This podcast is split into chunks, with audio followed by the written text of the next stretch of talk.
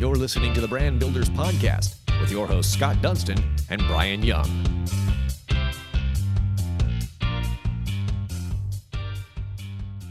Welcome to another episode of the award winning Brand Builders Podcast powered by the Dunston Group. My name is Brian Young, and we are here with the president of the Dunston Group, Scott Dunston.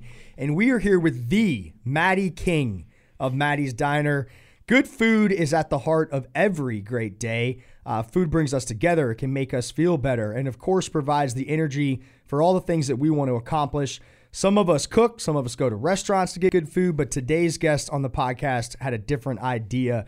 We are so excited to welcome Maddie King here. Maddie is a somewhat of a renaissance man, a Spartan race trainer, owner, uh, and coaching a gym, uh, being a pillar in this community. And of course, if somebody needs good food, we know exactly where to go. And uh, it doesn't. You don't just have to go to a restaurant. Uh, Maddie's here to open up their mind, learn more about this journey. He is Jersey born, Charlotte made, the original, the one and only Maddie King. Welcome to this episode of the Brand Builders Podcast. What an introduction, man! Oh my gosh, it's crazy. Brian's really That's good great. at those. Yeah, I love man. it. I love it. I feel like we're about to have a fight or something, man. I, uh, I right? I don't want to just- fight you. I'm- you might beat my ass. I'm No, not- no, like hey, remember he's a trainer. man. yeah, I got to relax. Hey, I'm just Mess pumping you his up. I'm- right. Yeah. Thanks for having me, man. It's Absolutely. uh, this is really really cool. And anytime we get a, a chance to come out and talk about the diner and our experience, man, we we love to do it. So thanks for having us. It's awesome. Thank you for being here, man. Um, I'm on your website now, and I can't get off the first picture. That's this burger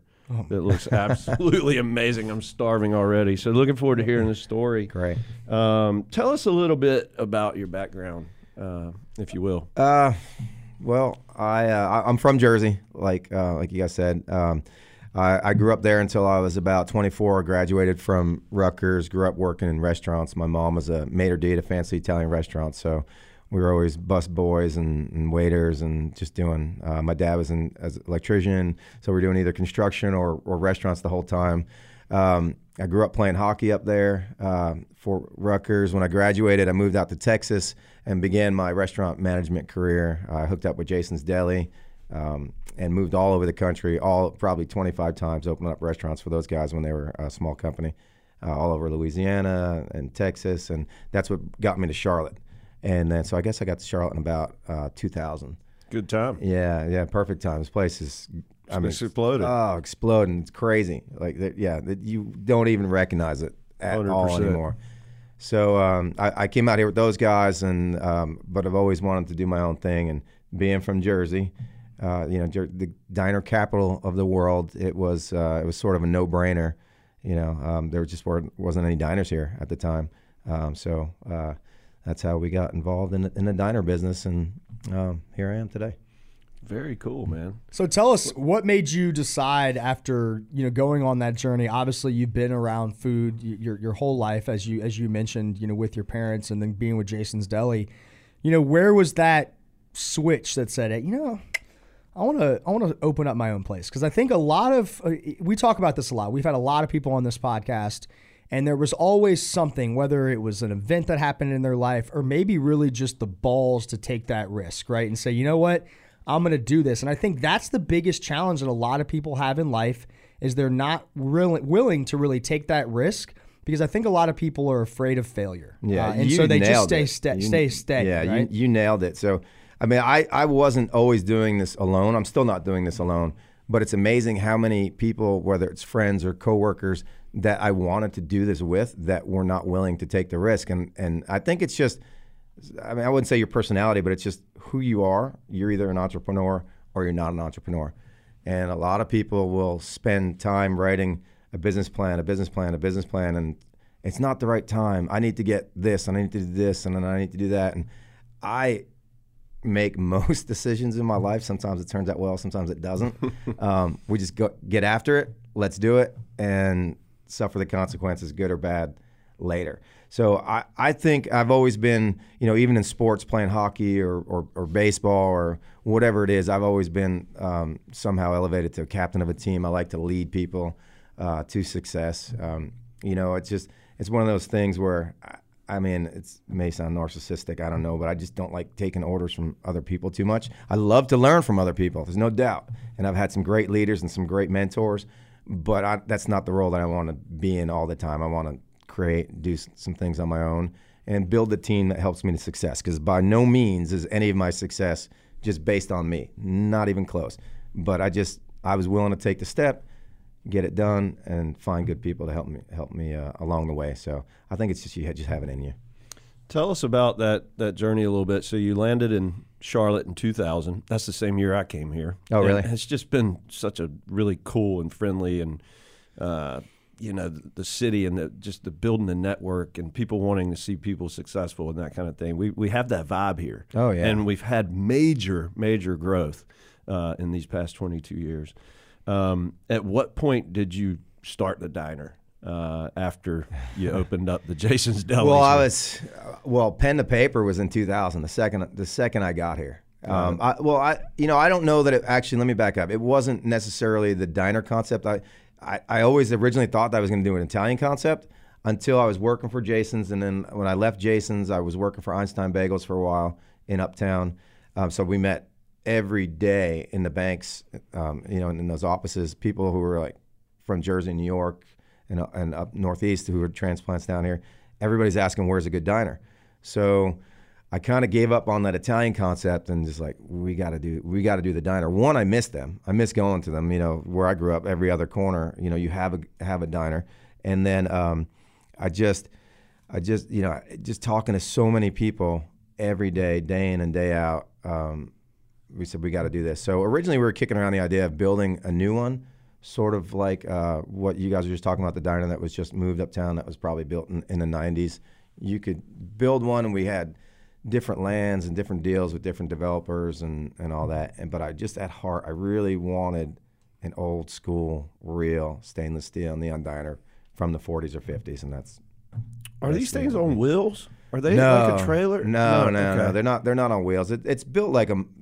Basically, the structural part of it is modular. It's built like a modular mobile home, but it, it's not on. You probably attach it to wheels, Right. You know, it, but it weighs it weighs fifty two thousand pounds. So they're gonna Right. have, they're Well, I'm gonna have just to be thinking, some. like, how the heck do you some, move these some things, you know? big wheels? Big So ass wheels. originally when they were built, they were um, everybody kind of refers to them as train cars as well. The- Okay. A lot of the factories were n- next to railroad tracks, and they would ship them by rail, but they're not. They don't have wheels attached to them. It it's actually very easy to move.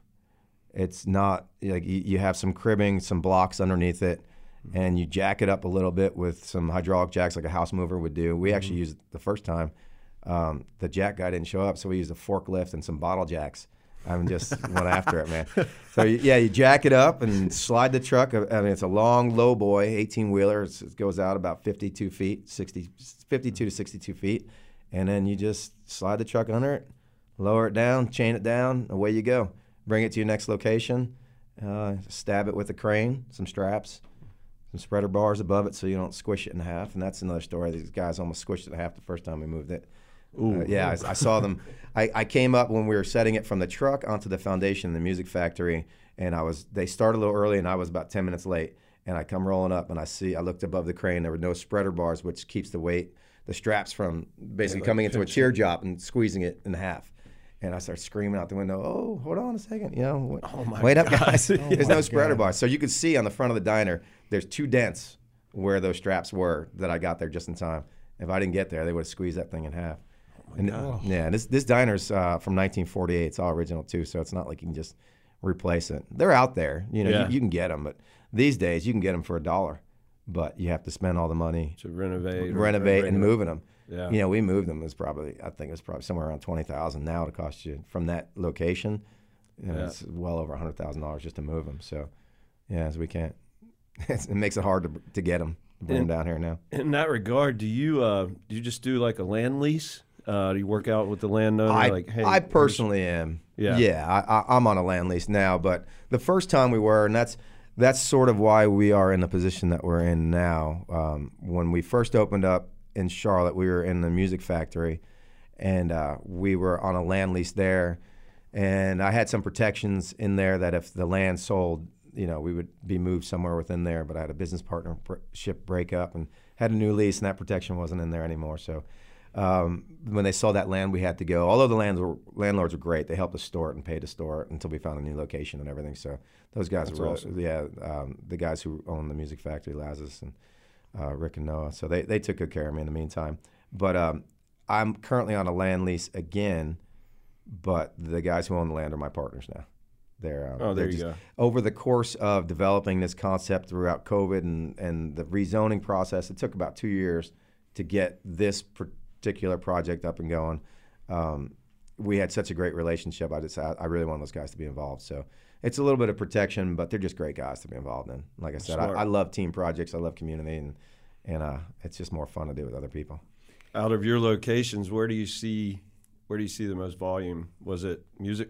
I would, Oh, I would think probably where you are now. Oh, it's here. because Yeah. Music Factory is Yeah. spotty, right? Like with Music- traffic, or yeah. it used to be. Now there's businesses out Yeah, there. there's a few businesses, but um, nobody just rolls back to the Music Factory on accident. Right. You know, they, they it's a great purpose, great music venue. I love being over there. I was telling you outside that there were some unintended consequences of meeting all the bands and getting tickets and going to every show that they had over there, and it was a, it was a fun time. But having, a, you know, that was a destination spot. Um, my original, and I was a lot younger, man. Like you said, when when did I start this concept? I that was 2000 uh, when I put pen to paper. We didn't get it open until 2010. So it Yeah. took 10 years of trying to get it open, not planning, but you know, busting your ass every day, tr- doing something to try to get it open. Yeah. And um, and it was just I was a younger man. We did 24 hours. You know, we figured there's bars in here they're to close and come out. I could tell you a thousand stories of why I don't do 24 hours anymore.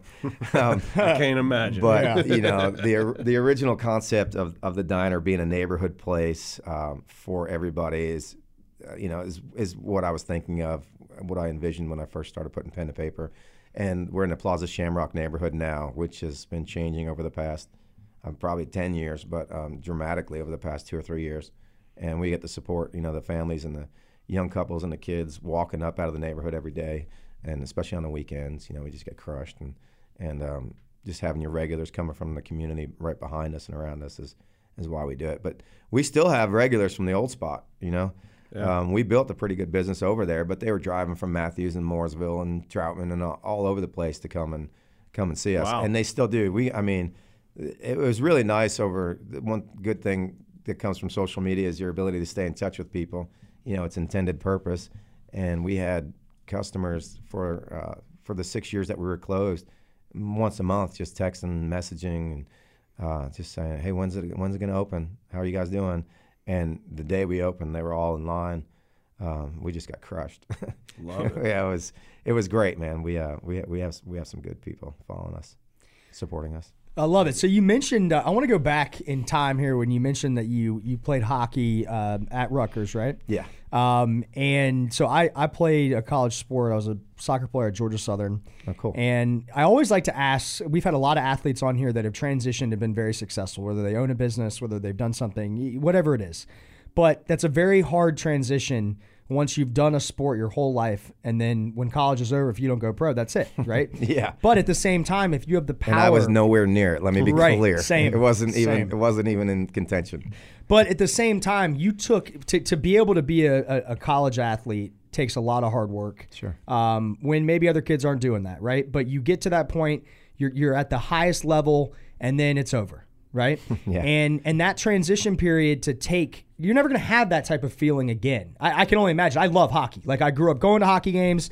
I, I like NHL hockey games, best sporting event to go to. Period. Live. It is incredible. Like it is. I, I can't even imagine these people go that fast on skates Right. It's- and it's on ice and it's It's pretty wild these days. It's It- it's a million times faster than yeah. it used to be. It's It- insane. It's it is insane. But I want to hear about that transition where because because when you get that drive and that and that passion and just like the excitement, it's hard to duplicate that. But the ones that are successful can duplicate that same type of energy into a business. And you talked about being a leader and you talked about growing people, and that's really kind of where I feel you got your entrepreneurial spirit. How did that journey transition out of hockey? And do you use what you learned in sports on a daily basis with your team, with your uh, your, your company and your business? Yeah, I mean, I, I- think you use it. I don't think you sit down and say, okay, I'm going to use this, and you strategize. What did I learn? I think it's you just uh, it's just that experience that you get, and you just you you become successful because of um, you know prior success or even prior failures, and you learn, and you just incorporate it. So you don't incorporate the hockey now. I just incorporate it into the business. Um, the one thing that I'll say is uh, my favorite part of hockey was was the locker room. You know, the battles on the ice was great. You know, going to, you know, going to battle with your teammates, um, with you know, with a common purpose and coming out whether you won or you lost. That is adrenaline. That's a rush, and man, it's super, super identical in the restaurant business because you have that two, three hour rush period. You've surrounded yourself with the best people you could find. You've trained them. You've worked with them. You know, some some guys have been working together for ten years. You know, it's uh, you you laugh, you joke, you you cry, you fight. You've got all that together, just like the locker room, just like out on the ice, and you're just going for a different goal. We're just serving food and trying to make people happy, as opposed to trying to put the puck in the net. It is so similar. I'm glad I'm glad you brought that up. I don't even know that I've thought about it as as much if you just put it that way, but it's it's identical. It's it's that that feeling and that team and leading the team to uh, to success or failure some nights. I, you But know, I, love the emotion about you're laughing, crying, fighting. Yeah, dude. It's all of it. true. You're a family. It's like true. it is legit. You are yeah. you are family. You know, uh, I spent uh, we, when we used to be open 24 hours. Sometimes I go to work Friday morning. I wouldn't come home to Sunday night. You know, that's just that's how, you see you are with people. Yeah. That is your family at that time. So choose choose them well. You know, and and uh, you just you just got to keep weeding through the bad and find the good and and um, and become successful. It's it's funny you mentioned the sports analogy because my first boss, uh, Pat Herring at Jason's Deli, I think he's retired now. I'm still in, in contact with him. This was back in '93, I guess, when I hooked up with those guys. He hired me solely for the fact that I played hockey and was a captain of the team. That was it. Like they didn't care about anything. He's a, he played football at uh, Texas A&M, I believe, and he was an athlete and knew the benefits, like you just said, of uh, you know winning and lose. I mean, half the battle is losing, knowing how to lose properly, you know, and what you take away from it, not shutting down and not crying and whining about it. And you can get emotional. You're going to be upset about it, but let's learn from, from it. it. Yeah. Yeah. grow from it. Learn from it. I mean, I've failed way more times, way more times than I've succeeded. I mean, like I said, it took me 10 years from pen to paper to get the diner open the first time. You know, and everybody says, well, it took you s- six years to get it open. How'd you deal with this? Well, I'm four years ahead. Last time it took me 10 years. This time, from the time little we, cl- yeah, exactly, man. I, I'm, I'm, I'm doing much better now. So Well, they always say you learn a lot more in your failure times or your harder times than from success. if you're right? smart, like if you, yeah, well- if you pay well, yeah, attention to it, yeah. some, some, Depending some on how guys- you treat it. It's That's true, right. especially in. Uh, I mean, I, I can't speak for other industries, but in this industry, there's uh, a lot of people, a lot of egos.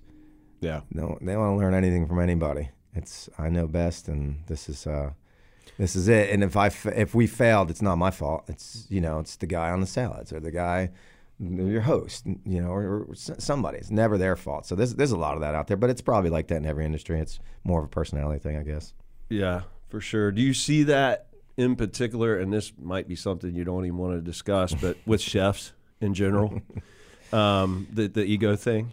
Yeah, but you know, it's not everybody, man. It's, Yeah. it's again, it's definitely not everybody. But I think, I don't know. Um, it, it's it's hard to say e- ego. I, I think I probably have an ego too. People would tell you that I probably have an ego, but it's there's a soft ego, there's a hard ego, right? It's like Yeah. like you, ego to me uh, sort of reflects some confidence that you can do the job, and uh, obviously, if you're a leader, Yep. you want to reflect to your team that you can do the job. Follow me. We're gonna. I'll get you to the goal line.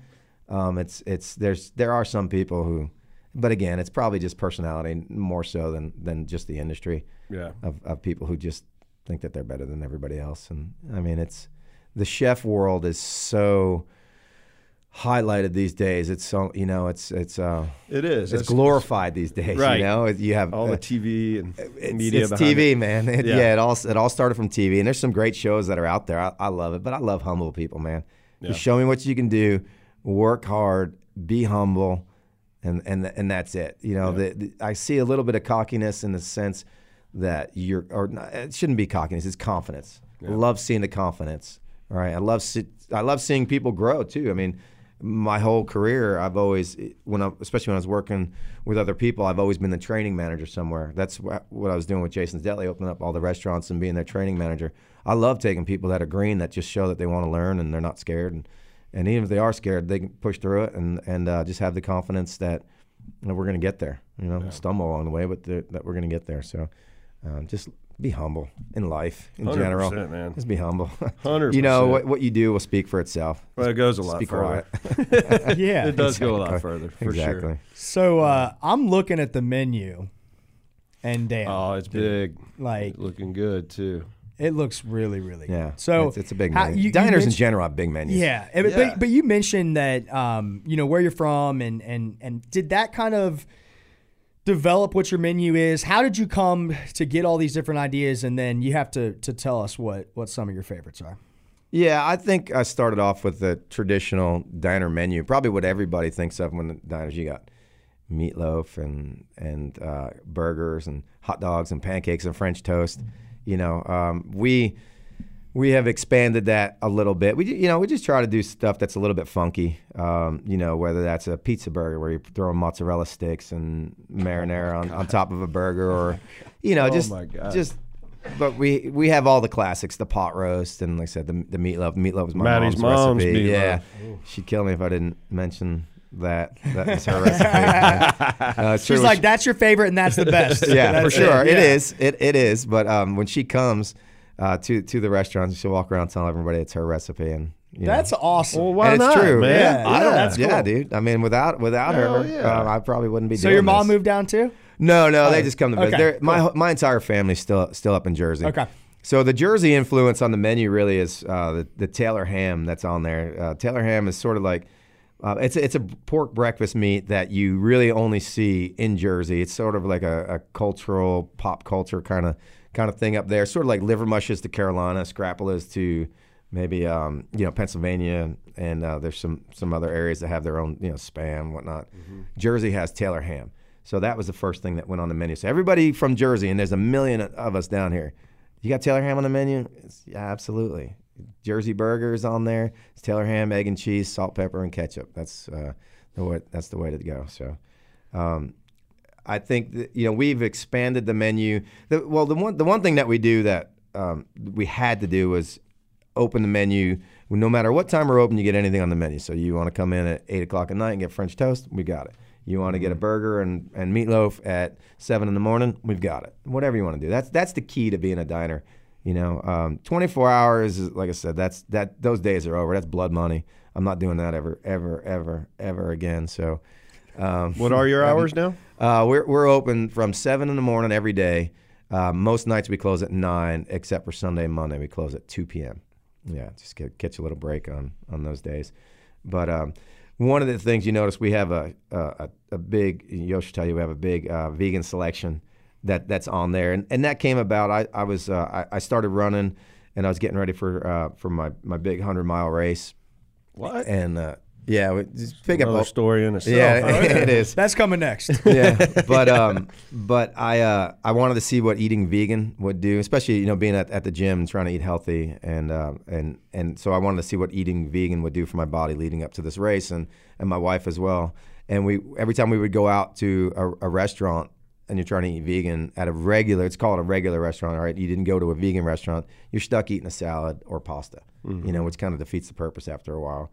Um, so we decided that when we got this diner reopened, we were going to um, have a, a lot of vegan selections on there that represent a diner. You know, so we've got. Uh, so if anybody comes, like uh, you, you come and, and you come with Yosh and, and he's trying to eat vegan and you're eating regular, you want both want meatloaf, we've got it. We've got regular meatloaf, we've got vegan meatloaf, we've got pot roast, and we're just coming up next week. We're actually putting vegan pot roast on the menu, but we've got pancakes, vegan pancakes. We've got um, just so many uh, like meatball sandwiches, vegan meatball sandwiches, pastrami Reuben, a vegan pastrami Reuben. So there's probably 15, 20 different options like that on, on the menu. So that's definitely not a Jersey thing. That's just came from our experience and wanting to provide, especially like I said, being in Plaza Midwood area, there's a lot of vegans in that area, and it's a great community, man. They have supported us tremendously. I didn't expect as much as we as we did, and I don't know why I didn't, but um, it's it's going on. That's a great. good surprise. It was a Yeah. great surprise, man. It was it was a great it was a great uh, business decision, you know. And, and again, you just we're we're all just trying to get smiles every day, man. So to see people light up when they come out and see all those options is is uh, is golden for me. So So, what did it do to your body before you ran your ultra? And I'm going to ask you uh, about that as well, because my uncle is an ultra runner, and it blows my mind, to be honest. Um, it just uh, it's Yeah. a crazy, crazy sport that takes unbelievable mental Yeah, uh, ability to even do something. Yeah, and like that. physical. You've right? got All to of it, you've yeah. got to I mean, train you- your mind for right, sure. 100%. I mean, um, well, get, first I'll, answer your question first. Yeah. Uh, what did they do for for my body? Um, I, I lost weight for sure. I got down to a better running weight when I was just working out and eating a lot of a lot of meats. Um, I was man, I was sitting up like 190 pounds. Too much to run that far. For me, I'm a little guy. I'm like five foot six, man. You know, that's that's too much. 200, to be a yeah, big meatball strong. like that. That's that's too much. So um, it, it kept me at a great running weight easily, no problem. Um, and and I just just felt lighter. I had energy, was less bloated. But it's easy to ruin too because vegan doesn't mean healthy by any means. You know, I'll throw French fries in the fryer and top them, you know, top them with some vegan cheese and and, and a bunch of stuff that's not necessarily healthy. It's you're still eating fried food, man. It's not not healthy. So, um, and, and also it's very easy to slip into that carb world. You know, I have five kids as well, so planning um, dinners and all. Not not that I cook at the house. I, I I don't pretend to do that. My wife does all the cooking at, at home, ninety nine percent of it. But even we noticed like if you didn't plan your meals well, you slip right back into what I was saying I didn't want was the pasta and the salads. And, Yeah, the easy go-to. Yeah, the, exactly. I just avoiding your vegan becomes avoiding meat, and that's not always the healthiest thing. Uh, you know, but for me as, as well, I, I got I, I didn't heal as well though when I was vegan. That was one thing. I don't know if I had the right combinations of stuff. Maybe it was when I was getting lazy towards the end, not getting the right combinations of proteins. It would, you know, if I was climbing a rope at the gym and you get shin burn, normally it takes me, you know, three days to heal. It was taking me like three weeks to heal up. So when I get, went back to eating meat, for me, it was there. So you just you got to be disciplined, do the right thing, and not be lazy. Like Tell- sounds like anything else, right? Yeah, I mean, T- tell us about the, Sounds like the running a race, man. Yeah. Did you get that done? Oh yeah. So the you talked about mental toughness, right? Yeah. I was not ready. I did a. I signed up for my first 50 miler. It was at the Whitewater Center here, and I was not ready. I was not prepared. I was, you know, what I was doing. I was listening to David Goggins. There you go. I was, Like a I was about to bring him up. I was, I was wondering, you know, how, how I many? got this shit. yeah, exactly. How many? How He's many a freak. people? He's a freak. You know. But so I, I, what I didn't realize is, what, so let me back up. I went out. I started running. First thing, I, it was my first race. I didn't know anything uh, about racing. It was my first race ever. I had my headphones on that was giving me giving me my pace like every quarter mile. I had about 42 pounds of food on my back. It was just, it was ridiculous. I showed up. There's this guy, Bill Shires. He's in his 50s. This guy's crazy. Somebody, uh, he's had like a 13,000 day running streak going since college. He's like 57. it's crazy. God, yeah. that he's is wild. crazy. I didn't know Bill at the time, but I show up at this race and it's pretty cold in the morning. It's uh, maybe October. And I show up and there's this guy standing there in like short shorts, plastic water bottle. I don't even think he had socks on, no shirt. I'm like, wow, look at this. This dude's this. Where's this guy's gonna be out in a minute? And of course, Bill wins the race, right? I get 20 miles in after listening to all this David Goggins. I got this. I got this. uh, I got my hernia popped, and I was thanking, but I was thanking God because it was miserable. I was like, "Thank you, God, for for the excuse to for the get out. excuse Yeah. to get out. And I didn't know etiquette. I didn't even go over and tell the, the race directors, "Hey, I'm out." I just, you know, I walked off into the car, got in the car, and cramped up. Couldn't move for about an hour. It was just, it was miserable. But like we said, you know, I, I learned from it. You know what, man? And looking back on it, David Goggins trained his mind probably since he was six years old. His life 100%. experience and and in the army and everything else. And I said, you know what, I, I got to spend time doing that. So when I went for my first hundred mile race um, I had spent, even if it was in the gym, you're doing these short 20 minute workouts where you feel like you're going to die, but you don't give up. Little bouts like that really helped help me through, and the hundred went hundred went great. Which one did you do? awesome. Um, Or have you done multiple? Yeah, I've done. I, I did last year in December. I did uh, with the Vagabond Endurance guys, the Unico uh, 100s down in, in Wingate, and then um, just last two weeks ago, I hopped into 100. I was going to do the Unico again, but uh, honestly, I've been feeling sort of mentally not challenged, a little weak, um, and I, I really felt like I needed a challenge. So I, I hopped in the day before this 100 mile race, uh, Halloween Hobble up in Statesville. Uh, a guy named Drew Combs, and uh, he he runs that one, and I hopped in, and did did that one. So just So- recently? Like, yeah, it's like two weeks ago. I Yeah. think. Yeah. How long did it take you? For, forever, man. I'm not thinking. I don't know if you guys, if you guys, It's know. 100 miles, yeah, bro. dude. Yeah, I'm. Look, I'm not fast. My goal, as most Just things in life, is just to finish. And and so it took me like 29 hours and 40 minutes. You got a 30. You get a 30 hour cutoff, but I'm what they call like the golden hour finisher. You know, one of those guys that comes. There's a lot of emotion that Yeah. goes goes on in that last hour. People coming across the line because it might you, your elite Oh, yeah. runners are coming in at you know 17, 18, maybe even elite elite better than that. You know, probably 12 and 14 hours. Some of these guys, exactly. So um, yeah, it took me the first time 29 33. This time was 29 40, and uh, that's fun though, man. That's a good time. The closest thing I have to that is uh, the assault on Mount Mitchell. It's a Okay, cycling yeah. event. Yeah, sure. Starts in Greenville, Spartanburg, ends at the top of Mount Mitchell. Okay. And Is that I nine, finished 9,000 it. Mount Mitchell, about 9,000 feet up It's, there? it's 60, I think it's like 6,600 feet, okay. but it's the highest peak east of the Mississippi. Mm-hmm. Fun fact. But, dude, uh, same thing, man. I finished, but I only had about 20 some minutes left Yeah, to it's get great in there. though, right? And I wasn't last, but I was close, Right. but I freaking finished. yeah, exactly. And I remember, dude, I was by myself because the guys that talked me into doing the damn thing in the first place had already quit. yeah. And uh, and it was raining. Yeah. And and by the way, it was, you know, let's say 70 in Spartanburg, but it was freaking 40 at the top of Uh, yeah. that thing and raining. So you had those elements, right? Yeah. And uh, I sat there, man, dude. I finished by myself, and I sat there. I, I remember just crying, Yeah. like you said, just Oh, full yeah. of emotion. Like, Absolutely, damn, I man. finished this thing. Absolutely. I, shed, I shed a Um, tear or two on my, Yeah. my, my first one as well. This one, I, you know, like I said, I was looking for the mental battle. I shouldn't have jumped in. I wasn't physically ready. I banged up my shins pretty good. either. And I, I, I, I knew I wasn't physically ready, but I was after that mental battle. And I wanted to quit for the first 50 miles. Every I had some buddies out there as well that that you know that, that wound up helping me out tremendously, especially on the on the last 50 because I went out there without a crew. And uh, but anyway, the first 50, I wanted to quit every probably five ten miles. I'm sure. And I got hit in the head with an acorn. I was, and I, I remember the, I, I remember the thought if I go grab that rock and I hit myself hard enough in the head, it'll look like you know I really got hurt and I can get out. And and you know and I was doing things like um, you know, I just tell them I saw a bear. And, and I'm scared. I wanted out, man. Your your I- mind dude, was- I yeah. wanted out tremendously. And then after, like I even said, eh, I, I remember clearly, and this is like real shit. This is not like making up. I remember saying, I just tell him that I saw this guy dressed as a werewolf and, and you know going around in the, you know at, at night and just let you know I don't feel comfortable out there. I want out. And then I t- I I toe dragged on a root and and my toenail almost came all the all the way off and but the nerves were still attached. So I'm like it, it hurt. So I walked the next mile. Every step was just just killing me. I was like, a toenail? Is this really what's going to take me out? No, this this isn't happening. And then it must have come off completely because then it stopped hurting like instantly. So the nerves must have, you know, come unattached or whatever, and it didn't hurt anymore. And I was like, okay, we're in this. I'm uh, for me mentally. Once I get past fifty, I am uh, I'm good because now I have less to run than I've already run before.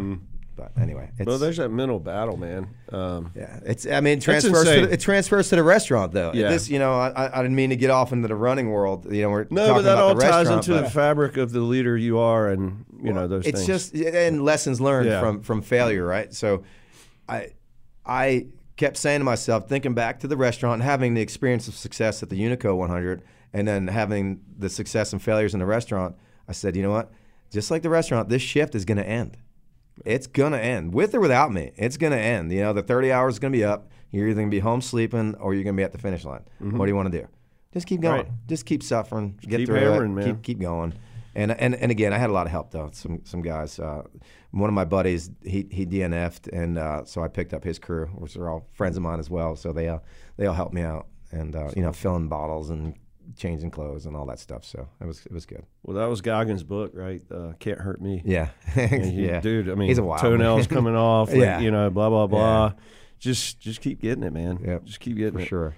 Um, Yeah, but yeah, that's that's interesting. It is. We've had the opportunity to meet Goggins a couple times. Oh, did you really? And um, Yeah. and actually, we've wor- done, Very done a little bit of work for him, and Nice. He is uh, just as intense in person as he is on his Instagram Oh, yeah. videos. I'll Wow. tell He's you He's got a new book coming He too. does have a new book. Yeah, um, saw which he said is better. Yeah. Yeah, I can't wait to read it. He, when you hear him speak, especially in person, you can you know listen to his Instagrams and all of that's fantastic. But when you see him in person, and you get to meet him, it's like, damn, all that shit is true. It's all real. You can't fake that, man. yeah, You- right, yeah, that's they're- too much. You can't fake like, that. It's uh, it's absolutely. I tried to fake that at the race, and, and I was out in 20 miles. So, yeah. I mean, really, you feel like an imposter. Yeah, my uncle's in his 60s and is still running ultras. Cool. Awesome. And um, we now that he runs them all over the country, and and now that you know the the science minor, or the technology, I should say, you can track them throughout the whole thing. And Yeah. there was a race he did in California where you literally went from it was like 80 degrees to literally snowing, then 80 degrees snowing, and then Yeah, you finish. It's, it's like one on of the body. craziest ones. Yep. And his uh, his sensor came off at like 72 miles, and my mom's calling me. She's like, "Are you are you?" Do you know? Do you know what happened? And I'm like, I have no idea. He's in the middle Right. of effing nowhere. Right? it is cool to be able to follow Yeah, along with it. it though. is. It's Yeah. cool, and and he's um he's finished. I think there was like two maybe that he didn't, and some crazy things happened. But uh, DNFs he's are a whole nother. a lot more common Yeah. than than you think. And Yeah. I, I didn't I didn't know that getting in. I- Like I said, the first walk car was uh, a walk of shame, and now it's you know it's, it's nothing. You just shit happens.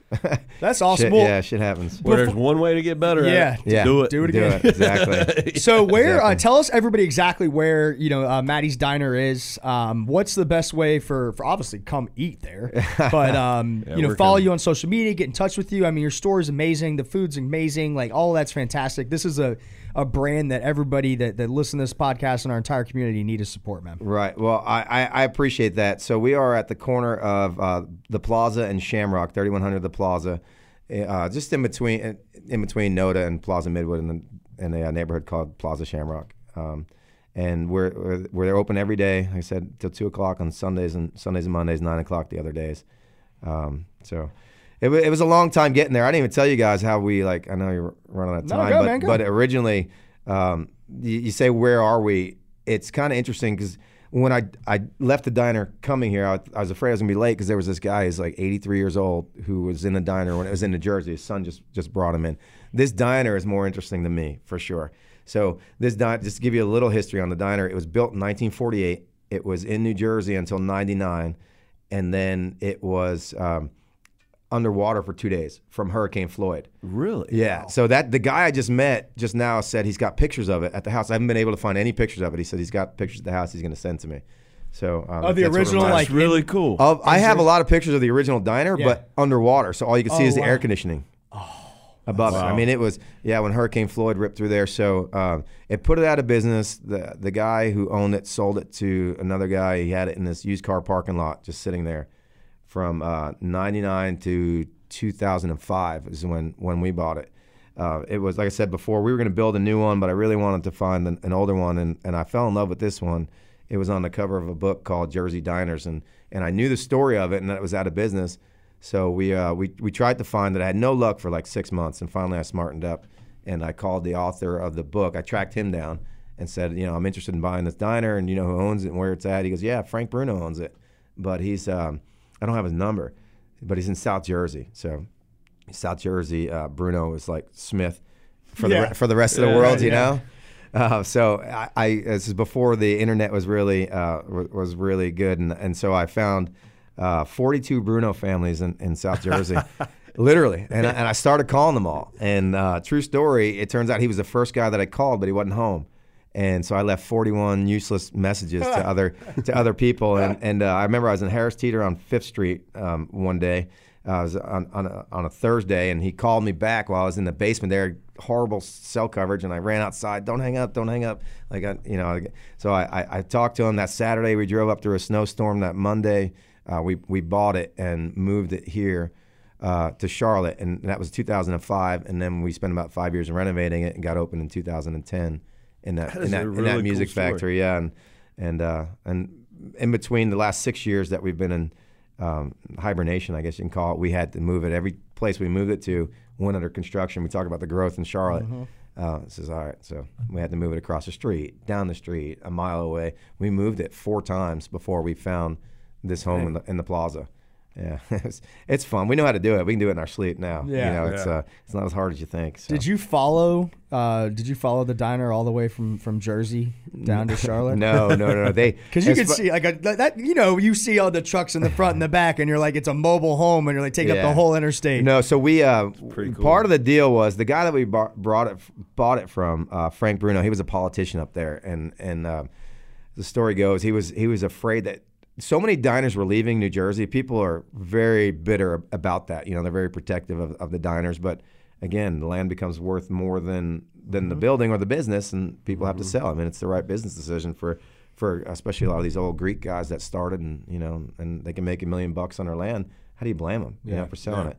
So anyway, so the, um, uh, Frank was afraid that he wasn't going to get reelected to his office if they found out that somebody was going to buy this diner and move it to the Carolinas. So he uh, he made me put it make a tarp. So I had this special tarp made, put around it, and we had to take it out at nighttime, like at midnight. So uh, yeah, so they so we basically Wow. snuck the diner out out of Jersey, and and I didn't follow it. Um, I didn't I didn't follow it down. Uh, I was too afraid. Like Yeah. this guy, he made it down from Jersey in like 11 and a half hours, too. He was hauling ass through the mountains, and nothing got broke, man. Nothing. Not a single thing. How about that? Yeah, I, I, think we had it rigged up pretty well, too. I found this old guy um, who, who had moved them back in the 40s and 50s originally. And he came out and advised everybody how to chain it down. Because if you chain it down too tight, the floor breaks, the, the concrete and the tile and everything slams down and breaks. So we had it done right. Not not a scratch on it, man. It's crazy. Wow. Yeah. That's all right. Last question. That's awesome. Are they are you? How old are your kids? And are they are they in the in the diner biz? Yeah. Uh, so 6, 7, 15, 19, and 24. So uh, the 24 year old is not. She's a hairdresser. Okay. Uh, my 19 is a is a uh, she's a sophomore at App State, but she works with us when she's home. Cool. Uh, my 15 year old works with us or babysits a kid, so my wife can come to work. So she's involved, and and yeah, the two little ones they just they like to come to eat mac and cheese and Yeah. chicken tenders and cucumbers. Yeah. So um, they, they'll that's bust the some best place ever. I Yeah. mean, my wife does not like breakfast. Yeah. I love breakfast. Right. So it, and it's like me and her dad, like we'll go to diners and like that's like we're eating breakfast and she's over here, you know, ripping a hamburger at like eight thirty in the morning. Yeah. I've always We- thought it's wild, but diners are the best place for us, right? Yeah. We can each get what we Everything. like. Yep. Um, and my kids, they'll just eat breakfast all the time. So um, that's amazing. Well, this was awesome. Thanks, man. Uh, I love the the story. I feel like I want to go eat there right now. right I'm on. starving. Um, yeah. again. again. And uh, Well, you know where to find us. Yes, yeah, sir. absolutely. Thanks, thanks for having me though. Yeah. This is uh, this is a lot of fun to give me the opportunity to talk about this place and share it with everybody. What a Yeah. great story, man. It's awesome. Thank you Thank for you. being here. It's Um, awesome. Of course. Um, like we always say, please like, share, comment. Go to Mattie's Diner. Support this guy. Support his family. Uh, amazing food. Like, go check out the menu right now. You'll be driving over there in 30 minutes. Um, and uh, really, Maddie, thanks for for joining us, man. It's been a, uh, pleasure to, to Thank hear your story, and I look forward to sharing it. Thank you. Awesome. Until next time, you've been listening to this episode of the Brand Builders Podcast. You've been listening to the Brand Builders Podcast, brought to you by the Dunston Group with your host, Scott Dunston and Brian Young. For branded merchandise and apparel that makes first impressions and ones that last, check out the Dunston Group at dunstongroup.com.